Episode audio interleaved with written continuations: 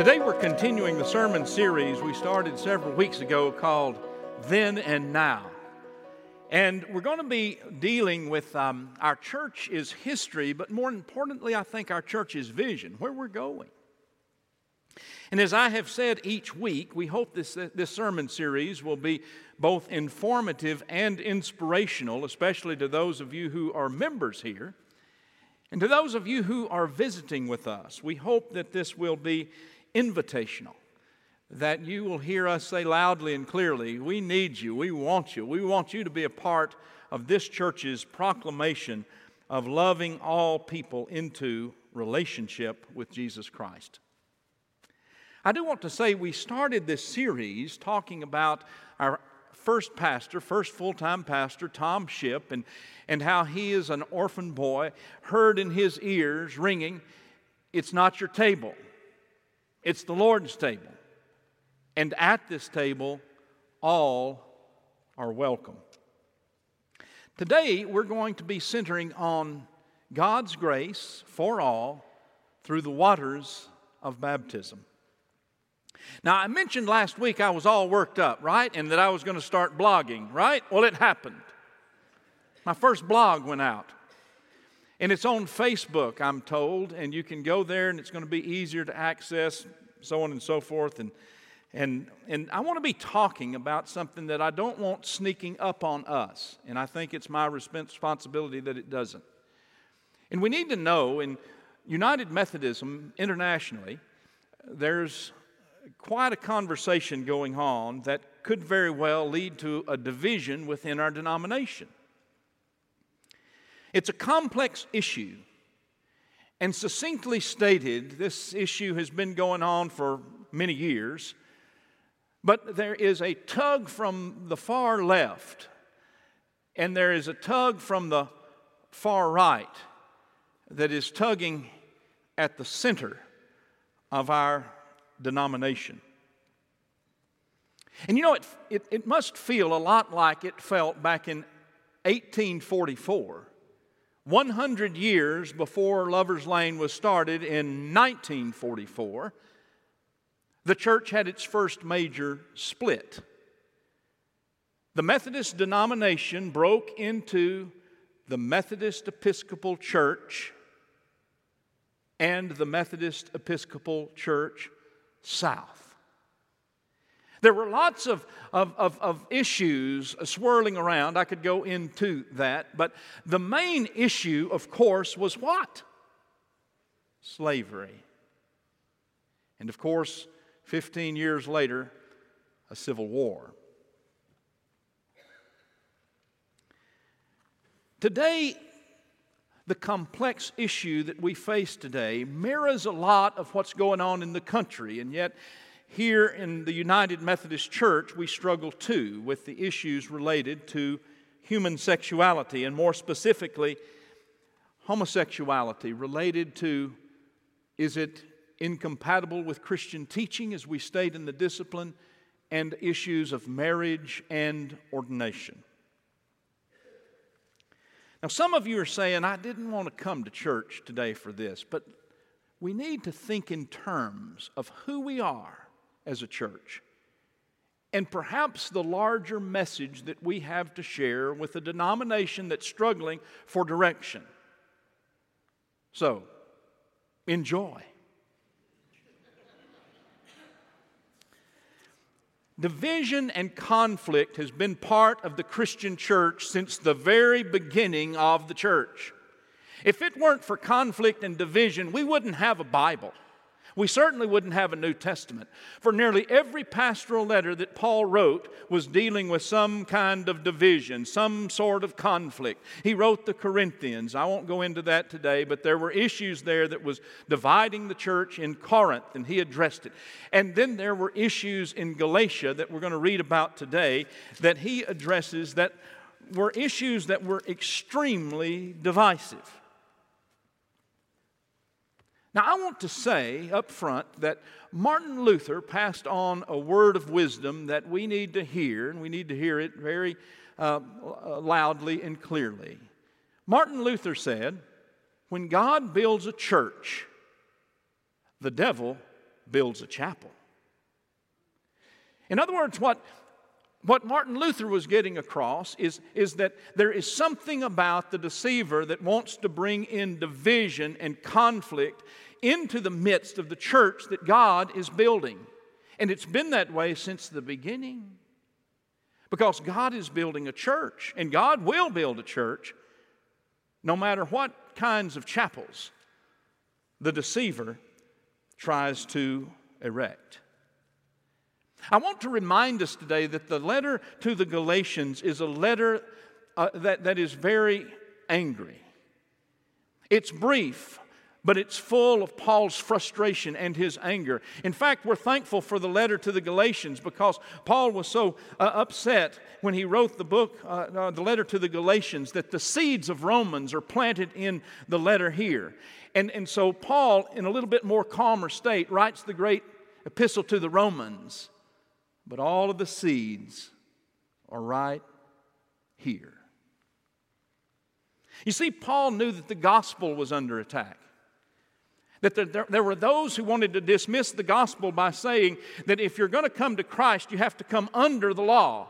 In other words, you men, you have to be circumcised and you have to obey all the Levitical law. You have to be Jewish first before you can be Christian. That meant that for many of the Gentiles, uh, thinking about Christianity would be kind of out of the question because this would be completely different from what they had been told by the Apostle Paul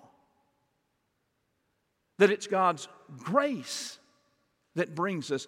It's the law that really uh, causes us to be convicted and guilty, and it's God's grace that is about forgiveness and God's love. And so Paul centers on this, this, this grace that he wants to uplift, and he, he, he says that the law only approach is a law that does not work the Bible story is about God's grace. From the Gospels into his letters, it's the same message of God's grace. Take a deep breath, everybody.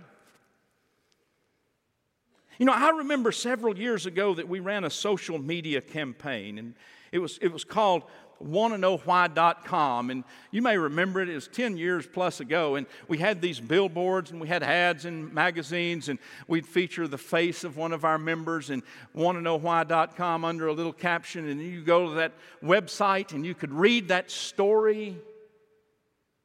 And we put Peter Wieto's story up on Interstate 35. People clicked on that story and they read that powerful story. I'm not going to go into it. But Liberian people started coming in great numbers, and other people from Africa because of what that story said about our acceptance here. And Heart of Africa was born, and then the Zimbabwean Fellowship followed and came here. We featured Mary Kay Hudspeth and John and David French they told their story, and deaf people started coming to Lover's Lane in greater numbers than ever before, and our deaf ministry was formed. And we featured families with special needs children, and these families started coming in greater number. And, and what was just a little Sunday morning guiding lights program grew into Rays of Light, which has been such a blessing to this church. And we told the story of a former offender, and former offenders came uh, our way in numbers. We have led 8,500 men and women in prison to Christ, and guess what? When they get out, they know they're welcome here, and some of them come. They may not stay, but they come to say thank you for the grace. We featured one layman who's been a member here a long time who was gay, he didn't go into sexuality much, but he told the story about how church had been an experience that was not friendly to him and not welcoming to him. And then he found Lover's Lane and the doors were open and it changed his role in the church. And gay and lesbian people started showing up here in greater numbers. I had a small group of men approach one of our associate pastors requesting to move their Bible study that had outgrown the living room where they were meeting uh, to the church. What am I to do? The associate said. And I said, Tell them I want to go to lunch. They told me that their Bible study that had been meeting for years, their Bible study that had been meeting for years had outgrown its place.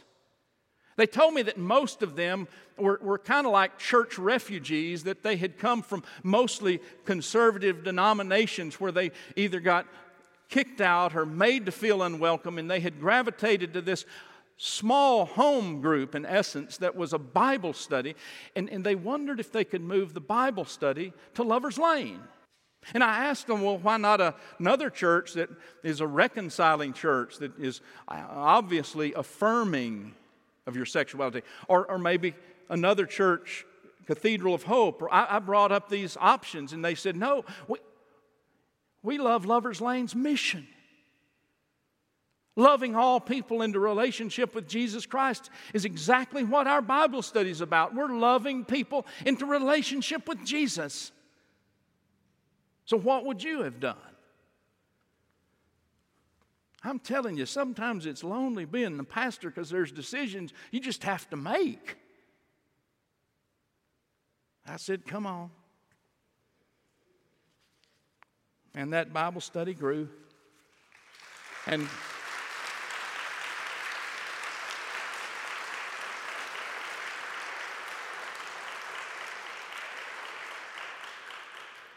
I thank you for that. It's becoming an epidemic. But I realize there are some who don't want to clap, and that's okay too. That's part of my message. Okay? Some of those men wanted to join the church. And you, you, you, didn't sneak into the church back then. We had a class. You had to go through four weeks of a class, and then Donna had to interview you. We had Donna was our chief interviewer because she's the best talker we have on, on staff. And we started asking to hear these stories, and we heard these stories, and some of them were just gut wrenching and at the same time uplifting because of the grace that they'd found here. Lots of tears. Stories about being ostracized and condemned. And, and all of a sudden, I found our church being full of refugees that were coming from war torn countries or financially strapped countries, and they were coming here from African nations. And I also started hearing the story of what I'm going to call church refugees that needed a place where they could be loved. And then they wanted to join the church and be baptized.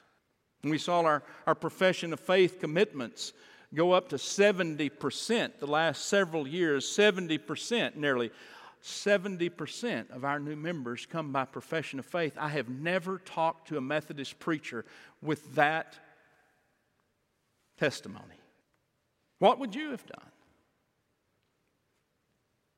Some of my conservative friends, now I need to admit, that's my tribe.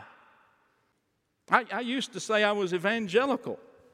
And then evangelical just kind of became a political term. Evangelical meant you voted a certain way and you believed a certain way and you were evangelical. Well, that didn't fit me. So I started calling myself a Wesleyan evangelical. That felt softer.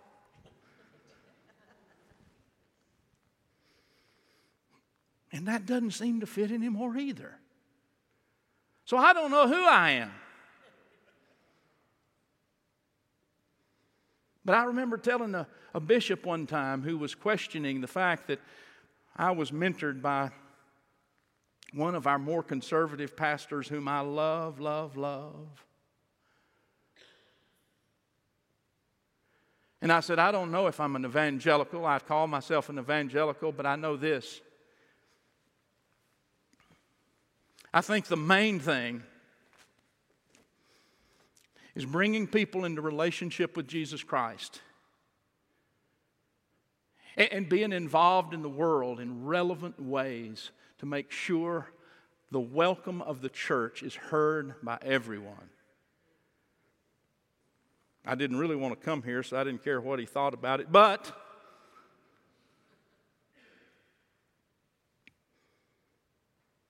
you know, we need to realize this church's testimony. People came as early as 1945 who were alcoholics, and people left the church because of it, saying, I don't want to be a part of First Alcoholic Church of Dallas. I'm out of here. But other people came. African American woman joined the church in 1961, Miss Bernice Jones. People left the church. We don't want to be a part of a church that's allowing those people in.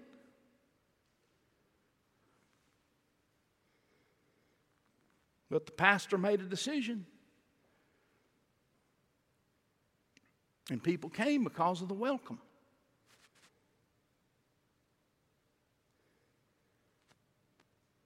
Friends, in 1996, right over here at this baptismal font,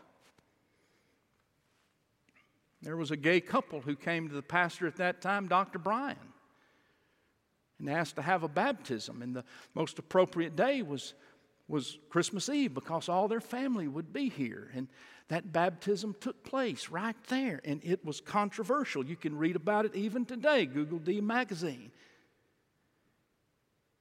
But one of those men had been baptized by Dr. Don Benton. He'd come to faith in this church and was baptized in the waters of this church.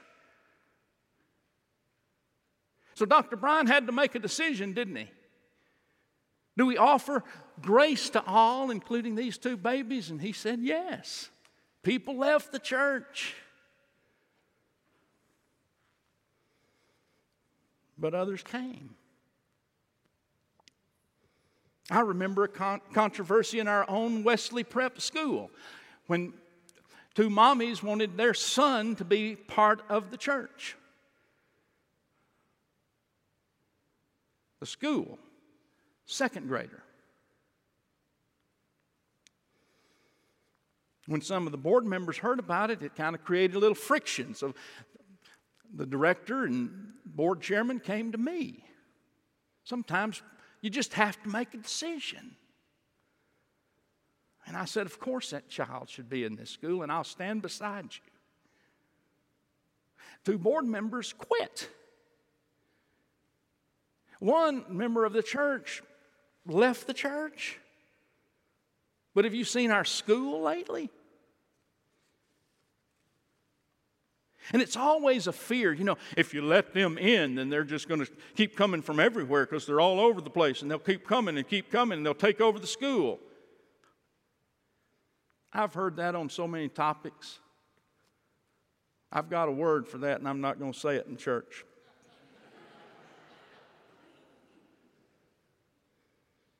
But back to our denomination. Every time we have voted since 1972, when we put too many words in the discipline, every time we have voted, it's been controversial. And, and this church has been declining, getting smaller and smaller and smaller since 1972. Never has there been a year of growth. Never in the United Methodist Church since 1972. When we decided we were going to put more words in the discipline. And you know, one reason for the controversy is that the church is growing. It's growing in Africa. And in Africa, this issue is a very different issue, and the culture is a very different culture than it is here in the United States. And so, as long as the delegates are coming more from conservative areas, then, then this issue and the vote on this issue is likely not to change. And so, the frustration on the left and the right has been brewing so that there's this tug at the center, and we may split as a denomination over sexuality just like the Presbyterians, just like the Episcopalians. What does that say to a world in need? We've come to bow at the altar of this culture, which is an altar of division over moralistic issues. I like a church like Lover's Lane where there are conservative people and liberal people, where they're all walks of life, where we are here for whatever reason. Some of you are here because you're an alcoholic and you're very, very conservative and you don't even like what I'm saying, but you said, hey, they opened the door for me.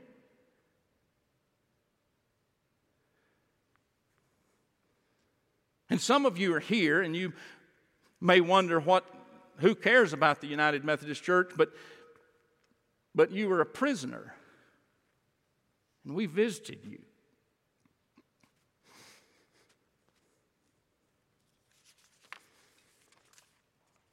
I think there is something to be said for unity in the, in the midst of differences.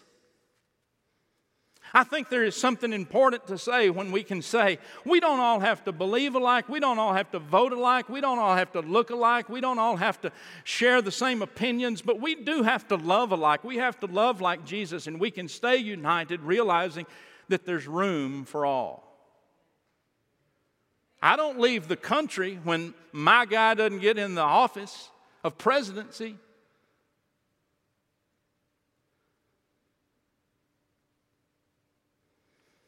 I'm worked up.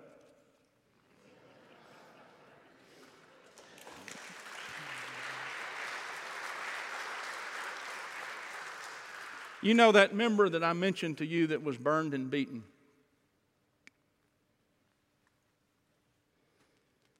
He's here every Sunday with his husband.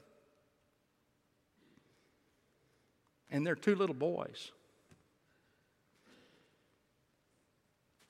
I was in Thrive. Now, Thrive is our family service. We started Thrive for it to be more family oriented than Crosswalk. They go to Thrive.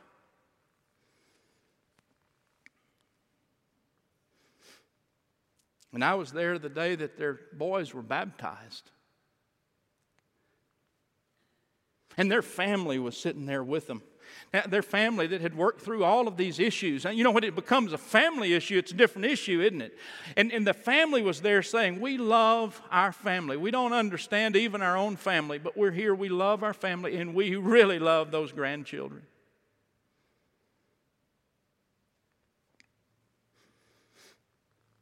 And when those two boys were baptized, you know what the church said? You know what Thrive said on your behalf? With God's help, that's key, we will so order our lives after the example of Christ that these children, surrounded by steadfast love, will be established in the faith and confirmed and strengthened in the way that leads to life eternal.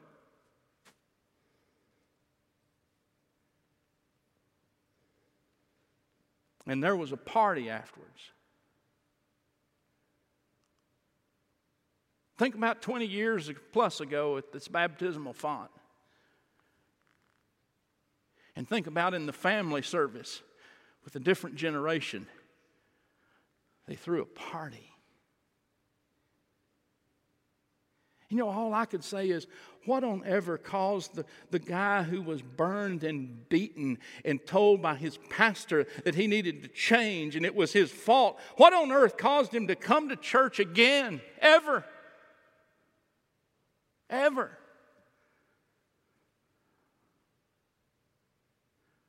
This church's welcome caused him to give it another chance. I just want to ask you a question. If you weren't there in that service that day, would you take that vow to nurture those boys in the way that leads to life eternal? Would you say that vow? Would you? Would you have gone to the party? Some of you would, and some of you wouldn't. And that's okay. We're all working through these matters in our country and our church together, and it's okay. But we have to stand united in our mission. You know, as we, have, as we have seen baptisms increase in our garden, and we've seen people coming into the waters of baptism, it's all the same water. We don't drain the water when white people get out of it so black people can get in it. We don't drain the water when someone who's deaf is going to get in it after someone who's hearing. We don't drain the water because of age. We don't drain, drain the water because of sexuality. And I have seen African people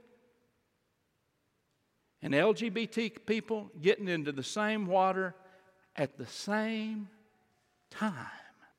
You know what the African pastors say? God bless them, they've taught me more than I could ever tell you. They've said, we may not agree exactly the way a lot of people here at Lover's Lane believe. But when we needed a place, this church opened its door to us. When we wanted church, this, this church listened to our story.